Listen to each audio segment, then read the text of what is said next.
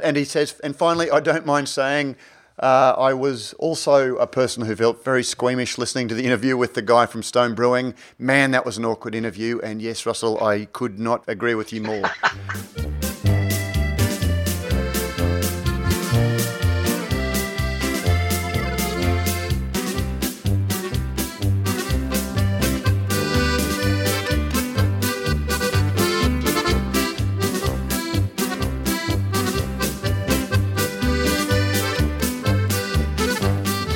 And thanks to Cryo Malt, this is Radio Brews News. I'm the fill-in host this week in Pete Mitchum's absence. My name is Matt Kirkegaard, and I've got two awesome guests to help me keep things going in Prof's absence. They are from Totem Marketing, a now regular guest uh, on, on the podcast, Zoe Ottaway. Zoe, welcome back. Thank you very much. Now, uh, I understand that you've been sunning yourself somewhere, so you've come back nice and refreshed. Yes, I've um, straight up from BrewCon, I went to Thailand for a little bit. So I have been enjoying some very tasty Bintangs and watching sunsets and doing all the other beers that I would never drink at home and loving every minute of it. And that's the great thing about beer, isn't it? I, I often talk at my tasting classes about a thing called the Bintang effect where, you know, people come back from Bali and they go, it is the best beer in the entire world. Um, why doesn't it taste so good in Australia? And I generally say, well, you know, like you're sitting at, you know, it's forty degrees, you're sitting under a palm tree on a volcanic beach and it's cost you fifty cents and you're on holidays. What's not to like about the beer? And it's it's really a beer that has some great context when you're in Bali. It was brilliant. Um, but now I'll go back to my usual stouts and I P As and everything now that I'm back in cold Melbourne. In cold Melbourne. And uh, we're also joined by another uh, regular guest and good friend of the show, the rockstar brewer himself, Ian Hendo Henderson. How are you? Uh, Ian's my, Ian's oh, my brother. Mate, I did that last time. I did, Steve Hendo Henderson, sorry. I've, uh, I, I was actually talking about Lear H uh, uh, um, just this morning, and, uh, and I was telling myself I can't say give, get the wrong brother this time because I did that last time. So Steve Henderson, Hendo, um, I'm just going to call how, you Hendo in future. How are you, mate? Yeah, that's the way. Very, very well. So, uh, well, guys, uh, it, it's it's been a big week of news, so we might just get uh, straight into it to keep things moving because I'm sure there are going to be some opinions Uh, all uh, all around. Um, now, I don't know, uh, we, we might go back chronologically with a story that we ran. We're recording this unusually on a Saturday afternoon, um, but a story that we ran yesterday afternoon was looking at brewers falling foul of kids' ad requirements. Um, now, Hendo, we might kick this off with you because I know that you've got some fairly strong uh, feelings about A B A C, um, the uh, Alcohol Beverages Advertising Code scheme. Um, so you, you've caught up on the news uh, uh, about these couple of uh, A B A C findings and also one that wasn't an A B A C finding. Uh, this, this week was uh, Cheeky Monkey and Little Fat Lamb or something like that, I think it was. It was handed down this week. Yeah. This week. Yeah, well, Little, little uh, Fat Lamb wasn't, you know, was, well, Little Fat Lamb, the complaint was made about the Little Fat Lamb advertising, uh, Facebook pages. Yeah. It's an interesting one in the sense that no action was taken because it was found not to be under the control of the Little Fat Lamb. I, I think it's independent distillers. Yeah, so basically my, my, my understanding is that everything that's marketed Uh, or advertised in in Australia, whether it's orange juice or toothpaste or car stereos, uh, we you know we we're required to uh, adhere to uh, some guidelines around advertising and that sort of thing, and that falls onto a government agency called the uh, Ad Standards uh, Council, Ad Standards Bureau, or Ad Standards. I think they just call it for short now.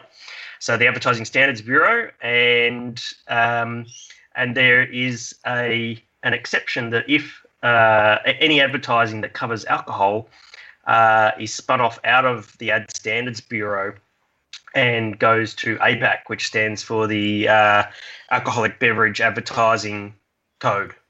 Um, and the thing is, is that A B A C is uh, it's a couple of things. Firstly, it's not a government entity. It's a private entity. Uh, and it's privately funded, and so they call it quasi-regulation. So it's basically uh, self-regulation of alcohol advertising in Australia. Um, and it has its pros and its cons, um, but what A B A C are is they are there to res- respond to complaints about alcohol advertising. What they are not is they are not a uh, an agency that will chase down and investigate, proactively investigate. So they, they're only able to respond to complaints. And so A B A C, um, you know, under this quasi-regulation, they've written a, a code of practice around alcohol advertising, and much of it's common sense. And I think that it's actually a, a, a pretty well, it's a very well-written code, actually. I think it's it sort of adequately reflects, um, you know, current societal norms and, and standards. It's run by, you know, A B A C itself is run by a group of very esteemed people who uh, adjudicate uh, over complaints. They do it very quickly. They do it within thirty days uh, usually. And um, uh, so when someone makes a complaint um, about some advertising, all complaints about any advertising go to the Ad Standards Bureau. And there's a little tick box when you go to Ad Standards that says, is this complaint about alcohol? And you go, yes. And then that refers you over to uh, A B A C. And then they will then uh, adjudicate uh, any complaint about ab- alcohol advertising. That's probably the, that's the rough uh, overview of what A B A C are and, and where they sit in the scheme of things. But my understanding is fundamentally A B A C is a voluntary code that you can join A B A C um, and, you know, that there's a fee associated with that um, to finance because it's it's financed by the industry. Um, Correct. And so uh, A B A C uh, adjudications aren't binding on um, advertisers unless you're a signatory to, to the code. Um, that's that's right. That's correct. Yeah. So yeah. How it works is A B A C is funded by the signatories to the, mostly funded by the signatories to the code, and they also make a little bit of money from what's called uh, the pre-vetting service. So if I have a product, you know, an alcohol product that I'm going to bring out onto the market, I can pay A B A C and say, hey, how does this relate? How does this meet the um, uh, the A B A C code? Uh, and so that's pretty much how they uh, they make their money. So, yes, it's privately funded. Uh, that's the really important thing. And it's mostly funded by the signatories to the scheme. So the signatories to this to the scheme uh, is the Brewers Association. So that's not to be con- con- confused with the Independent Brewers Association. So the Brewers Association is uh, Lion, C U B and Coopers. Um, it's also funded by the Dis- Distilled Spirits Industry Council, and it's also funded by the Winemakers Federation of Australia. Um, they're, they're the main people who fund uh, the A B A C code. Um, there are other signatories to the scheme, uh, and so they uh, basically uh, the major supermarkets, so Woolworths and Coles. Uh, you've got uh, uh, Lion directly are, are a signatory to the code, uh, and companies like uh, Coca-Cola, therefore Australian Beer Company, Asahi, and I can see here as well on their website they've got Campari as well. Um, but that is not a complete list of signatories to the code. So that they're the main ones that they that they advertise. Yeah, and, and one of the ways that even, because most small brewers, I don't think very few or if any uh, independent brewers or small brewers are signatories to the code, but we, you know, obviously an, an adverse finding, um, the A B A C Uh, adjudication panel review all complaints um, and they can make adjudications um, about advertising, um, but they can't enforce them. And uh, we, we had the situation about two years ago when Bright Brewery had their um, placemats that, you know, it was on one hand a great idea.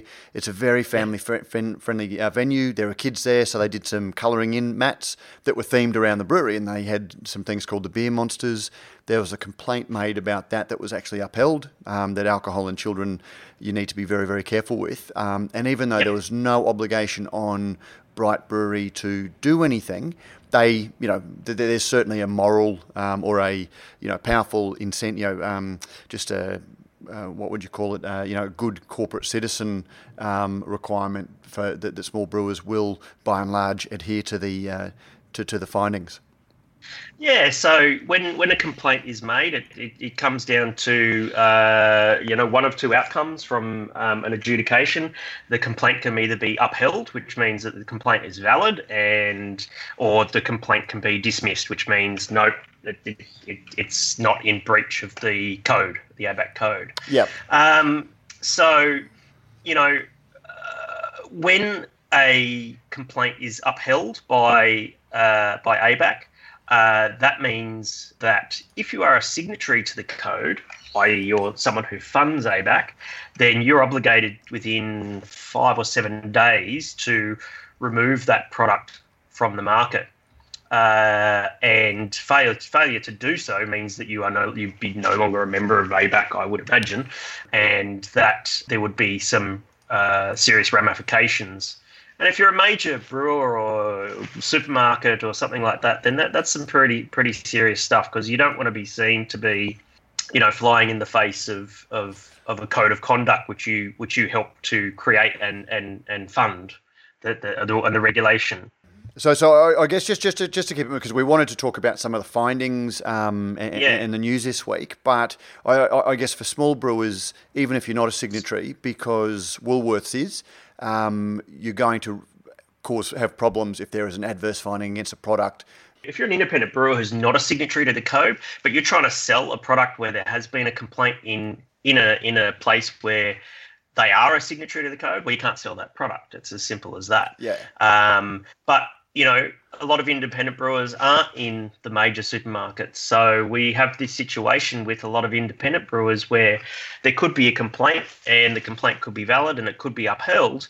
Um, and not to say that Cheeky Monkey would do that, but t- just taking this week's, um, you know, as the most recent news, for example, Cheeky, Cheeky Monkey could turn around to, you know, if they're not selling beer into the majors or anything like that, they could turn around to A B A C and go, yeah, thanks for that, see you later, and keep selling the beer. Yeah, absolutely. So, Zoe, from a marketing point of view, even if it's not uh, a, a compulsory code, um, is it good marketing to still keep an eye out for the, the, the you know what's required under the code? Oh, absolutely. And I can't encourage every brewery out there enough to make themselves familiar with the A B A C code. Um, it's readily available online, um, a b a c dot org dot a u. You can read through the code. You can read through, as Hendo said, um, previous cases and ones that have been upheld and ones that have been dismissed and what um, the challenges were. Um, it's more than just marketing. I, I really um, do take issue with people that kind of roll their eyes at this stuff. This stuff makes our industry better. Um, you know, There's so many, especially it, it doesn't matter if you're C U B or if you're a small two-person um, gig, like we're all better by abiding by this code. So, you know, as as a professional breweries, you know, we have, re, you know, your responsibility just isn't within your own walls and, you know, to make beer that people want to drink and to make a profit. You also have like industry responsibilities and society responsibilities, and A B A C is ensuring that Australia has high standards when it comes to these things, and we should all be really proud to be able to stand by these. Um, you know, as Hendo said, this isn't a government body bully trying to, you know, fine people left, right and centre. Um, I have had the chance to deal with A B A C directly in presentations um, where they've come to the breweries that I've worked at in the past, and they're really well, um, they're, they're genuinely here to make sure um, the alcohol industries in Australia are doing the right thing. They're not, as um, you said, they're not here to headhunt. They're not trying to, you know, make big names, cases of them. Um, they are people with a very diverse background in both um, alcohol industries and outside, who are very practical to work with. Um, they're very um, accessible and open. Um, the code is readily available. Um, the pre-vetting process is quite simple to go through. They they really are here to help. Um, and for what is a minimal outcome, or even just some awareness in your planning of your um, your your beers, you know, it's going to be a heck of a lot cheaper than, you know, a recall of of, of, of a new product that you've invested in new packaging, or a T V C, or bad press with a social media post that mm. then gets shared for all the wrong reasons. It's just Um, yeah, I, I do find it quite bizarre that some people really get their back up about A B A C, because um, it really is there to make our industry just the best it can be. And a yeah, lot of people want to refer to it as the fun police, but I think they forget that as an industry, because of its very nature dealing with alcohol, um, there are added responsibilities that come, because alcohol is a potentially uh, is a product that can potentially be abused, and uh, there are restrictions around who can drink it. So the industry needs to be fairly proactive when they do it. And you know, my greatest fear is that the voluntary code, if it's not adhered to, uh, there will be increasing pressure um, on government to have a compulsory code, and you know, anything that is done, you know, by compulsion um, or you know, by government regulation does tend to be worse than something that is well uh, administered um, voluntarily. That's right. The, the, the alternative to A B A C is um, is an industry that's not uh, nimble and able to innovate as as quickly as, especially in, in craft beer, for instance. Um, you know, like if you have a look at what uh, they have to do in the U S, is before they can release a beer into package, they have to get their label approved. I think it's by the T T B, and it's one guy for the whole of the United States who approves labels, and it can take up to six months. And you imagine what our industry would be like if we had to go through a process like that, like where every single new beer had to go through a government bureaucrat in order to tick the box and go, yes, this is okay, you can create this beer. I, I'm not I'm not anti-A B A C. I think I think you know for for the most part it, it does a great job. Um, um, but uh, I think there's probably some areas in which it could be could be improved, and I don't I certainly don't think we need government regulation in regards to alcohol advertising. We're doing a pretty good job under the quasi system, so. So where do you think it can be improved then, uh, Hendo? My main issue with with A B A C is um, is a couple of things. So firstly, I think the fact that A B A C is is one hundred percent funded from within uh, the liquor industry, um, I I think that it it doesn't quite meet the needs of the industry itself, but rather seeks to service only the only the signatories. So those that fund A B A C, um, you know, it, it's really them who who get uh, the most benefit out of it. How, how do you mean? Can you cite any examples of uh, that, that, that illustrate that point? Well, so so so basically, the way that it works is A B A C exists so as not so so they're so that they're. We create our quasi-regulation scheme because the last thing A B A C and the liquor and the signatories to the code want is government regulation um, of alcohol advertising. And so um, the system itself serves to serves its own interests. It's it's there to basically uh, preserve the status quo um, of quasi-regulation. Um, and so it's in their interest to make sure that A B A C is seen to be doing their job. So are you saying that they take a lighter approach to A B A C signatories than they do to non-signatories? No, no, no, not at all. Um, what I'm saying is is that um, uh, they will uh, blow their trumpet really loud to say, we're, we're, here we are, we've created this code, we're upholding this code, um, and if Say, you know, the example I use probably is the Bright Brewery one, you know. So you've got a you've got a colouring in sheet which is on a, a, a table in a restaurant.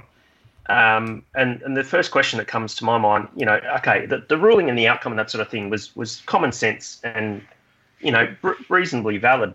But it was something that was only available within the four walls of the brewery. So was it was it was it really necessary for there to be national press around Uh, you know, an independent brewery? Well, there wasn't national press. I think probably we were the only people that uh, Brews News was probably the only site that wrote about it. And you know, we if you're national. well, we're, sorry, we are, but I mean, like we, we are sort of in a fairly limited space. Um, and yep. That was something that uh, you know, when James and I talked about it editorially, you know, on the, on the one hand, you don't want to see a small brewery hurt. Um, But no, on, on, on the other that's, hand, that's kind of, that's kind of my point is, is you don't want to see small businesses hurt because um, of a of a of a, of a little indis- indiscretion, basically. But you know? first, um, well, I mean, I don't think they were hurt. Um, firstly, um, because you know they, they responded very quickly. They they took it down, and it was a very inadvertent. I don't think anyone saw anything malicious about the way that they that no one actually no. said that they were targeting kids or anything like that. but there is just that borderline between things that could be seen to be. And, you know, it was just sort of found that they probably shouldn't have done that. And uh, so we yeah. covered it as much because it was a really important lesson to communicate to brewers um, and yep. people in the industry. So that, that that's why we, we, we took that. And I don't think that, yep. you know, the, the, the scheme is designed to embarrass or humiliate um, any businesses. Uh, certainly that was the approach that, that, that we took. And given some of the recent examples, I think, you know, it, it does need to be covered. I, I appreciate they've got a process and that sort of thing. And, and, and someone who went to the brewery made a complaint. Um, Uh, but, you know, could could this have been resolved in a way as, like, you know, pick up the phone to um, to the brewery and say, hey, guys, you know, we got this complaint. Can we just deal with this? It's this but is that's not how the process – but but that, they don't no, have that no, discretion. No, no. And, and, and, unfortun- yeah. and that's the unfortunate thing. If they did have that process, then I guess I would be able to be accused of, you know, picking up the phone and going to C U B or, you know, one of the signatories and looking like they're giving favouritism. Sure, um, sure. So, I mean, I, I just, you know, I, I saw nothing negative out of the um, the, the, the, the Bright case. Um, and in fact, I sort of flicked this through to um, uh, Govs at uh, Black Hops um, because they posted that they had a comic book um, or colouring in book for families at their um, thing with the, and the, the characters were actually the brewers. Yeah. And I just brought. Oh, yeah, I'm in it too. oh, yeah, well, I, I brought the A B A C um, decision to. To, to there because they weren't aware of it, um, yeah, and that was and that was one of the reasons why uh, I wrote about it this week um, because that Pirate Life tattoo situation, which hasn't been a subject yeah. of A B A C um, and may or may not end up there, um, but it was just one of those examples where I mean, I, I, I personally um, and and th- th- this is just me um, think that that whole thing of you know breweries offering free tattoos to get the logo on is is a little bit you know. tacky, um, but then again, you know that's yeah. that, that's my own um, personal. Uh, Pirate, Pirate Life's in an interesting situation now, but because because they're now part of uh, A B InBev, they're now a, a signatory to the code, mm. and so they have to comply.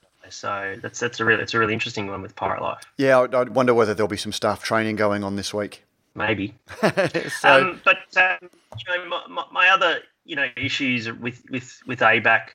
Is, you know, I've just read out a list of signatories that they've got on their website, and that's not the complete list. And, you know, as a quasi-regulatory, you know, body, surely there should be some transparency about who is funding this quasi-regulation. Um, it's. It, I'll, it man, I'll, that, I'll certainly that, look into that. They and and it may not be on the website for a variety of reasons. I don't know that it's transparency is, is one of those. Um, but I'll I'll, I'll actually uh, dig a little bit into that so we can maybe follow up next week um, on yeah. uh, on that because I know that they did recently send out a publication celebrating twenty years of A B A C, um, looking at it. But Zoe, we, we've also seen in in that story there was a finding about Ribena, which is a Cheeky Monkey beer that was a one-off Gab's beer, but there was a complaint that it could be confused with, um, you know, a, a drink for kids. Uh, I, uh, one of the active um, Twitter uh, guys, uh, Dan Summers, Frozen Summers, um, I saw on his feed that he'd actually heard pe- you know, kids come in and get say, Dad, get that Skittles beer, you know, which refers to a um, beer that was made between Clare Valley Brewing and Dainton, I believe, um, and had Skittles on the on the cover. How hard is it for brewers, you know, on one hand, brewers have a sense of fun and, you know, taking pop culture and riffing on it. But on the other hand, when you are looking at things like Skittles and Cherry Ripe and Ribena, where is the line um, in, in your view for, for marketers? It's tough because things like this are clever and you do – there's a sense of pride when you come up with something really – like a good pun or, yeah, a clever label like that where you really played on something. So I, I totally understand where these breweries are coming from and, you know, as – fellow beer drinkers, we probably will look at that and go, that's pretty cool. But at the end of the day, it is that appeal to minors, which none of us want to be um, accused of. Um, and, you know, they've absolutely come out and said, you know, it's got beer, it's only available in, like, alcohol outlets. All of that is kind of second to what it actually looks like. And actually, just before just before we move on from that, and that's one of the things that really came out in the Facebook comments about this. And you know, straight away I, I replied to those people, and I don't always reply to, to comments because I seem to get argumentative. But on this one, I sort of uh, weighed in um, because I, like, over the last couple of weekends, I've been going to a lot of uh, Brisbane's brew pubs, and the thing I love even more than the beer um, and, and small local breweries is the fact that these places are becoming what the pub once was, what the local beer garden once was, and they are so family friendly. And you see, you know, groups of young families going along with their kids playing games. You don't see any, um, you know, that th- there's no kids playing on uh, um, iPads or anything like that because they're playing giant Jenga with their parents. They'd, and all of these things that are incredibly healthy Um, and really promoting the best aspects of beer. And if, if, if mum and dad can have a beer while they're catching up with friends and playing with the kids, I can't think of anything, you know, that to me is what beer's greatest social advantage is, its greatest social purpose is, as a, as that sort of, um, uh, you know, social lubricant um, in the most positive way. And as soon as you start saying, well, kids aren't going to see X beer because it's in a bottle, it's only in licensed premises, you're in, I, I worry that you're actually inviting people to say kids should not be allowed in brew pubs. And again, it's it's sometimes for the for the sake of that little bit of fun with the branding, I would much rather people look at the bigger issues that are at stake. And so, so it's being sold in licensed venues to then be taken home. So there still is that opportunity for children to view it. Um, it, it is a fine line. Um, it's not always a black and white answer. Like, it's not always easy when you've when you've come up with, you know, a really great pun or some really great branding. Um, but yeah, at the end of the day, if it's um, not meeting the code, that's something like you should be aware of. And there's always a plan B. Like, there's always a second name to come up with. And sometimes you just have to, you know, wear those losses. And that's just something you can't you can't do. Um, Yeah, it's it's. I, I do appreciate where they're coming from, but at the end of the day, it's just that responsibility we have um, within our society as producers of an alcoholic product. Um, that's something we really should um, be protecting. And um, as Hendo said earlier, within the scope that we've got, where we still do have a lot of say and a lot of flexibility, and we're not um, as regulated and restricted as what it could be. And you know, one of the things that uh, when I was doing the story and I was just sort of phoning around to get some thoughts, um, one of the things that a couple of brewers said is that if you are worried that you've crossed the line, you know, if you're worried that you're getting close to the line, you've probably already crossed it. Do you think that's a reasonable approach for brewers to take? Uh, yeah, um, I think it's that, that that's the thing about it is is that, you know, if you if you're worried that you've crossed some sort of line, Go and go and um, send send your label over to the, the pre-vetting service. It's not that expensive. I think it's one hundred dollars, one hundred eighty dollars for a half hour for per half hour, but I'm not sure how long it takes. It's well, I've I've sent something through pre-vetting before, and I think it was uh, an hour, right? So um, if that, I think it was either half an hour or an hour. Like, it's a label, you know, and they can, they, you know, these guys that, you know, to to be an adjudicator, they have, you know, minimum of ten years experience as a marketer. So, you know, they, they know that they know the code and they can look at it pretty quickly and give you some feedback pretty quickly. And, and it's not that expensive, you know, all things considered, uh, if you, if you're really worried about it. Um, but, you know, as Zoe's saying, you know, most definitely if you, if you're investing in some high volume product where you're going to spend lots of money on lots of packaging, and to change that packaging would be very expensive, then definitely send it through for pre-vetting. That that's that's a that's a no-brainer. I, I think we're going to be talking about uh, this a little bit more in the future. Um, in a garden, what a garden. Brews News is made possible by BrewPack, Australia's number one craft contract brewer. With over one hundred craft beers and ciders on the roster and counting, BrewPack specialises in offering growing craft breweries a home for their packaged and kegged beer, no matter how crafty. Serious about handmade beers, and with an open-door policy, BrewPack's brewers love having passionate, hands-on partners in the brewery. Thinking about craft contract brewing? Think BrewPack. And uh, yes, we thank BrewPack for not only making a whole lot of great craft beers possible, but also for making this podcast possible. Moving on, um, Bevy sees Swan return to Perth. Zoe, what are your thoughts about uh, Lion's strategy you know, sort of with with these brew pubs that it's opening around the country? Um, Lion's an interesting case where, you know, they've got a bit of a history of not doing it well, and they've kind of come back with the Squire brew houses around the country. And it seems, um, you know, obviously Little Creatures brought a whole heap of hospitality um, experience into the business when they were acquired. Um, so it's really interesting to see these much more um, uh, like very specific, very much, much smaller um, like brew pubs that they're investing in with the hospitality partners. Um, yeah, I think this is kind of, there's kind of, a, I guess, a bit of um, nostalgia with this one, given the connection to the old um, Swan.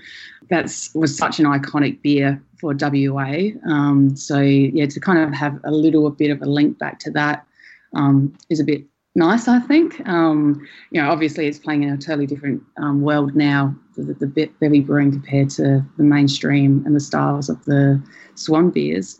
Um, you know, they've got Andrew Scade heading it up, who's a very experienced brewer. Um, so, yeah, it would be interesting to see, yeah, how it goes. It's a long-standing strategy of Lion to, uh, you know, uh, grow their, their their base around hospitality venues. You know, it's uh, Creatures, Squires, Eumundi, and now Bevy.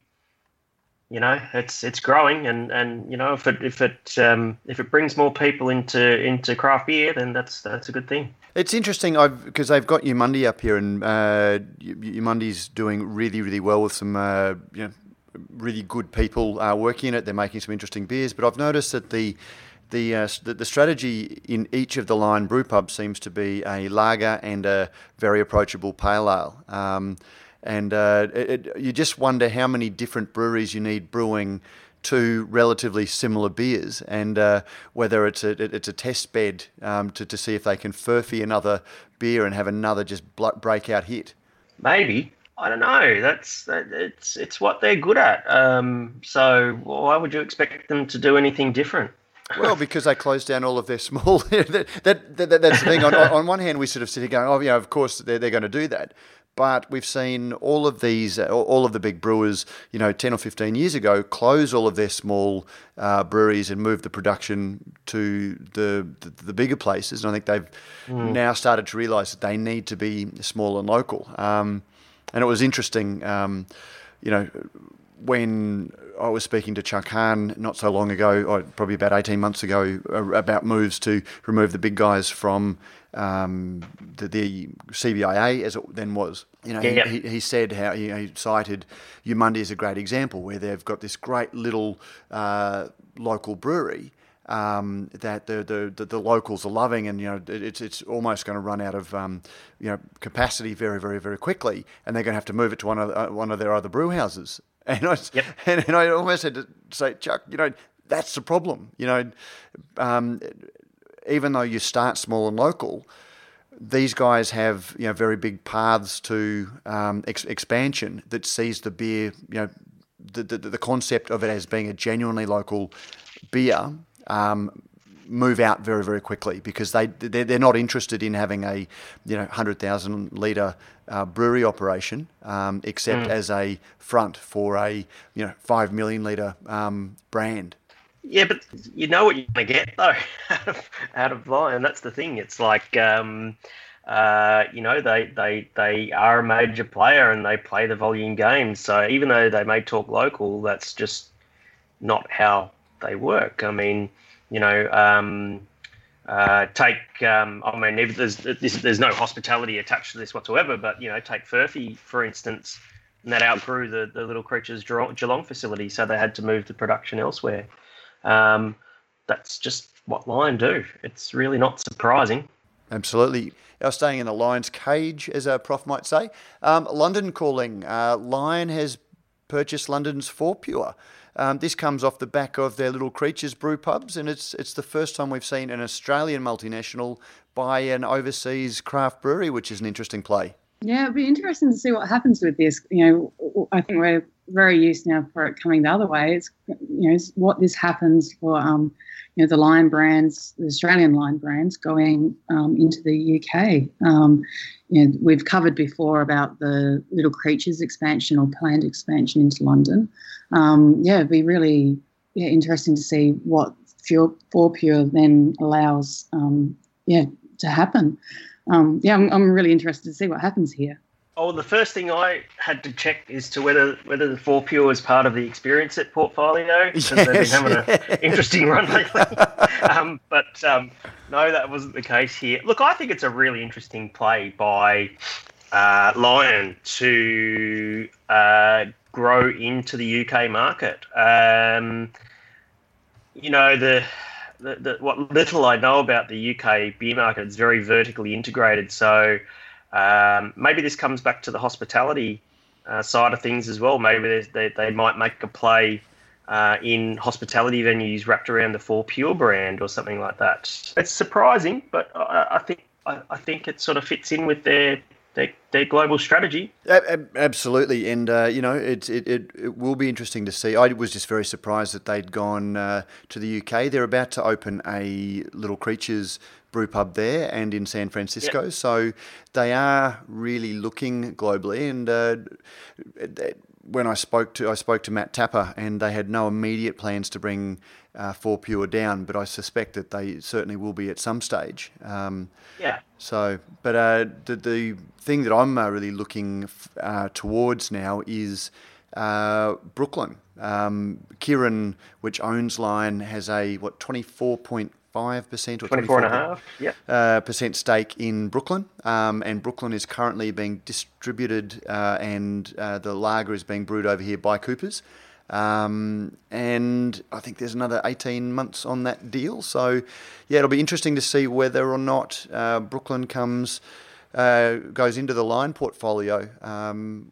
once that deal ends. Yep, that's a question from Nero.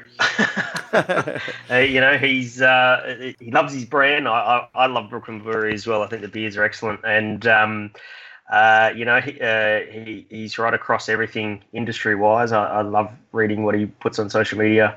Um, you know, about what's happening globally in the industry. Um, but what Brooklyn do, what they'll do, you know, in conjunction has been part of the Lion portfolio when the Coopers agreement ends.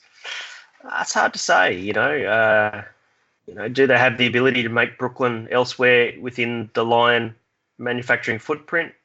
Maybe. Uh, you know, nothing. Nothing would happen with the manufacturer of the Brooklyn product with without Garrett Oliver's tick, basically. So it's uh, it's interesting. It's, it's a it's a wait and see.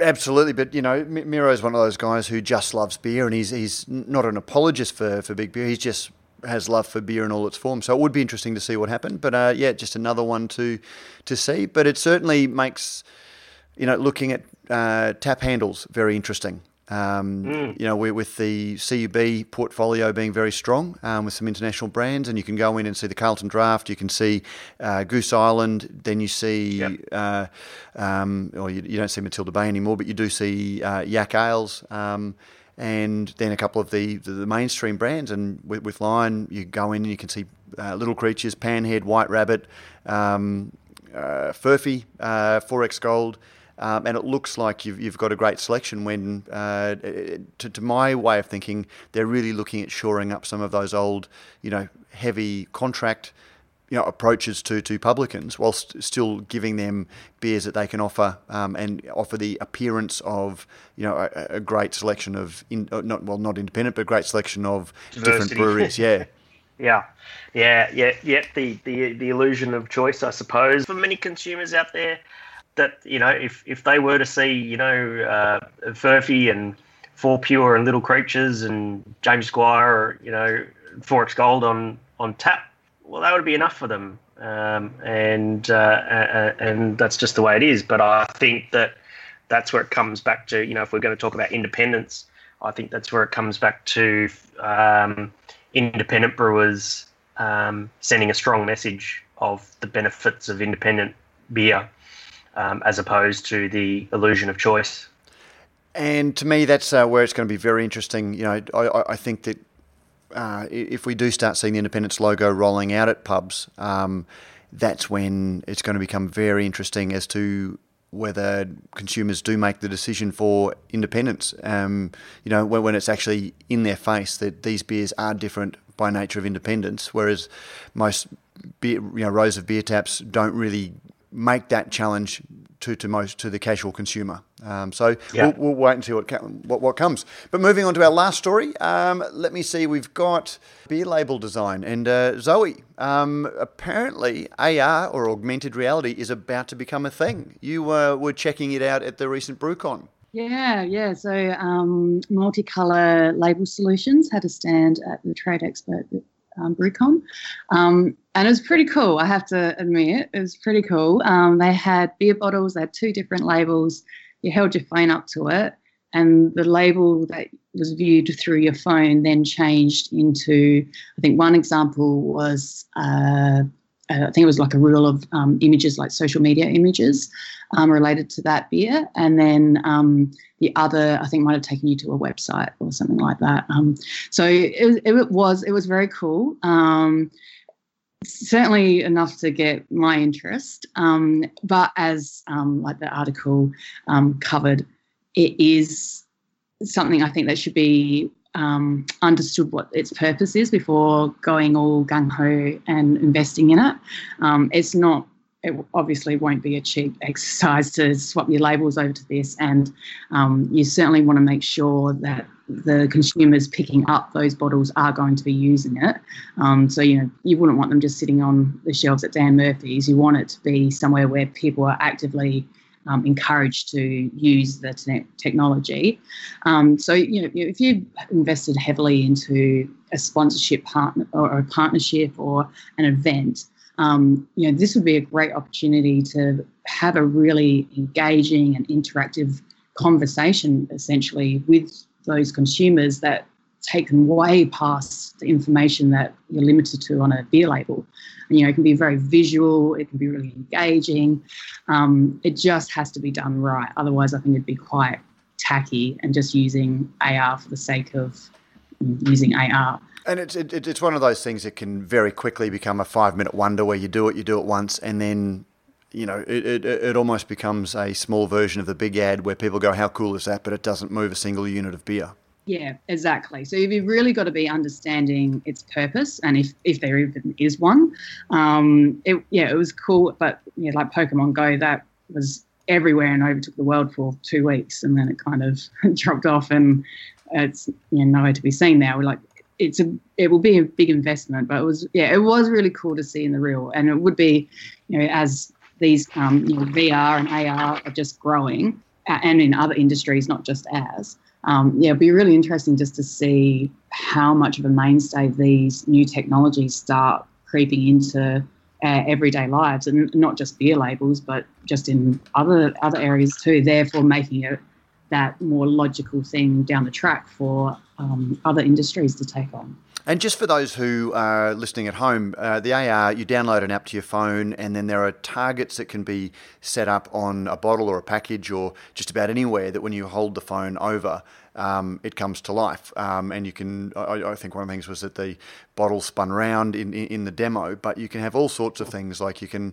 hold it over, you know, for example, the Brewers Association or the, the I B A could have the I B A Independence logo on a can as a target, and when you hold it over, um, you can get a brewer talking about why independence matters um, coming up as a video on the screen. So there's all sorts of different things that can be used, but uh, one of the experts that uh, our writer Megan spoke to um, you know, made the same point that you did, Zoe, that it, you know, it can either be a gimmick or it can be something that really embeds a campaign, and you need to have a little bit of strategy around it. I was thinking there, it's like um, I'm actually looking at a, a picture of the, um, the the A R thing, and it's like I was thinking, wow, what, what, does this have any use? Actually, you just probably just hit the nail on the head there with the independence thing.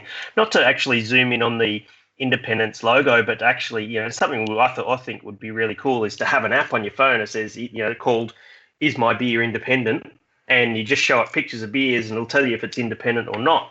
And sort of pass part of the, you know, sort of, yes, you can have the independence logo on the side of your label, but if you could have a, a database of, uh, you know, um, beers, beer labels that that trigger uh, the app to go, yes, this is independent, and here's here's what's important about being independent.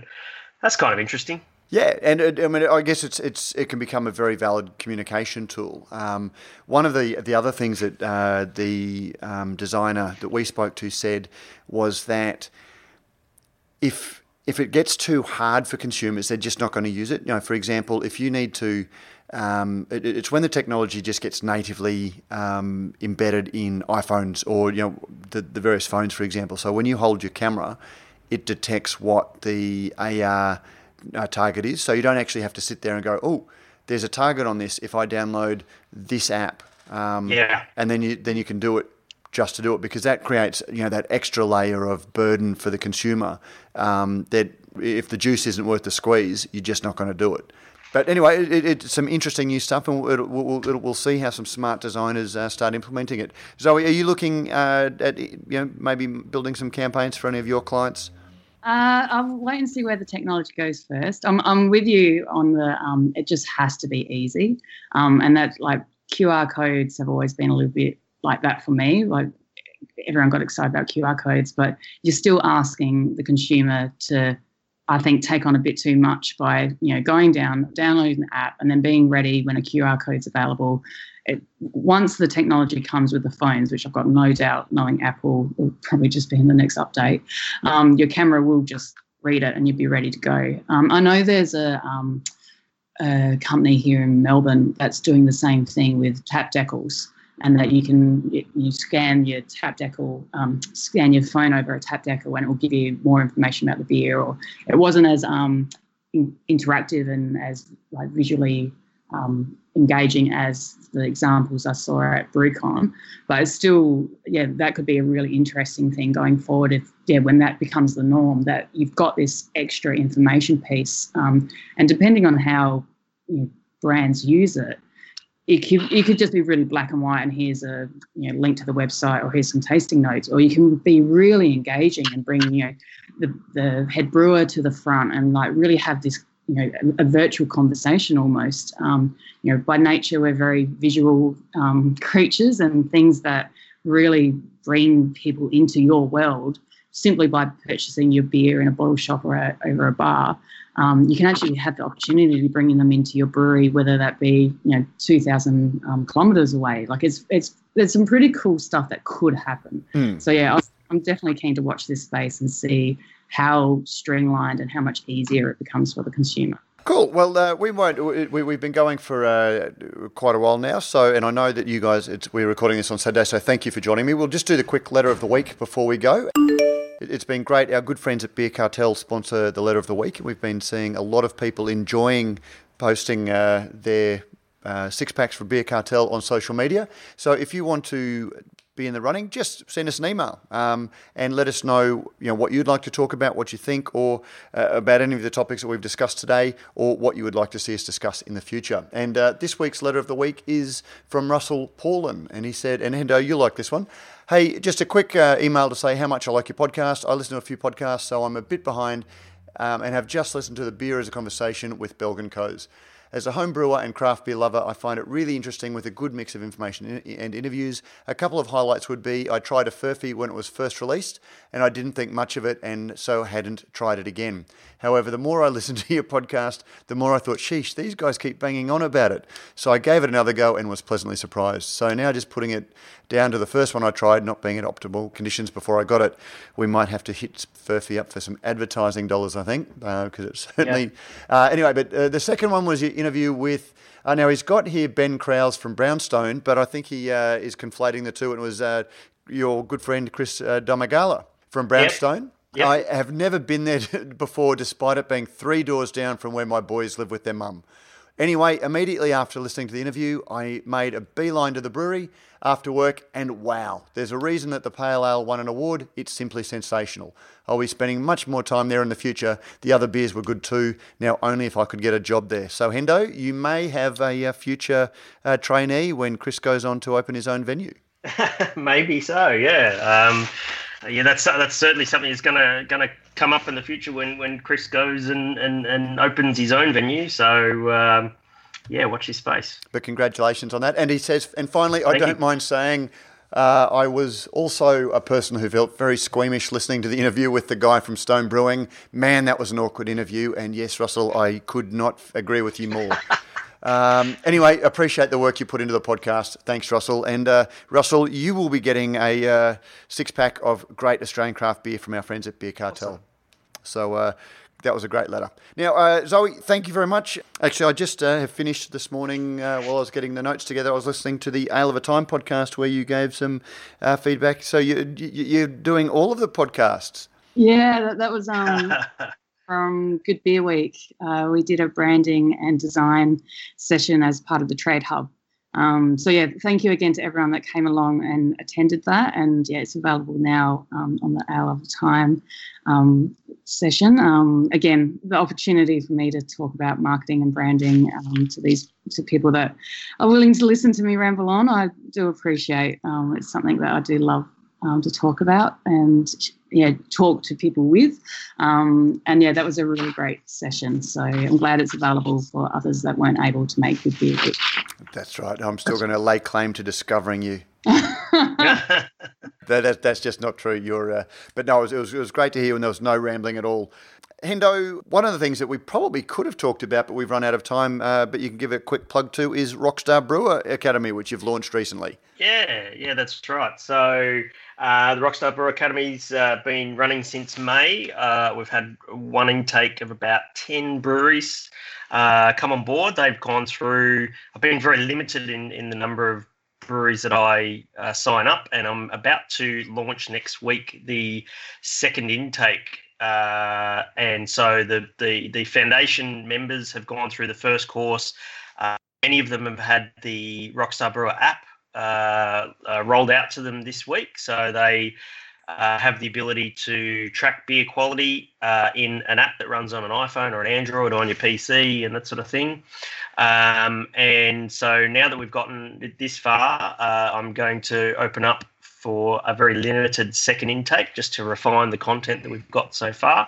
So uh, if you would like to hear more about that, head over to rockstar brewer dot com, and there's an orange button pretty much that appears straight away uh, on the website. Uh, sign up to the mail list and I will contact you this week. Terrific. Well, guys, uh, thank you very much for joining us on this episode of Brews News Week, and uh, look forward to getting you both back on the show very, very soon. Perfect. Awesome. Thanks for having us. No troubles. And listeners, uh, yes, send us an email. Uh, if you enjoy what we do here at Brews News, you can become a sponsor of the show and just get, help uh, defray the costs of editing uh, down, although with the quality of our guests, there's not much editing to do. Um, but you can also give us a shout-out or a review on iTunes, help other people find the podcast. But uh, thank you for joining us again this week, and we will talk to you again next week. Uh, and don't forget, Beer is a Conversation is coming up uh, this week. And this week we're talking to Michael Capaldo, uh, who is a great oh, brewer, formerly of uh, Sydney Brewery and now uh, uh, selling hops for H P A. So um, stay tuned for that, dropping uh, on Tuesday night um, for your Wednesday morning commute. Guys, thanks very much. Have a great week. Thanks, Pat.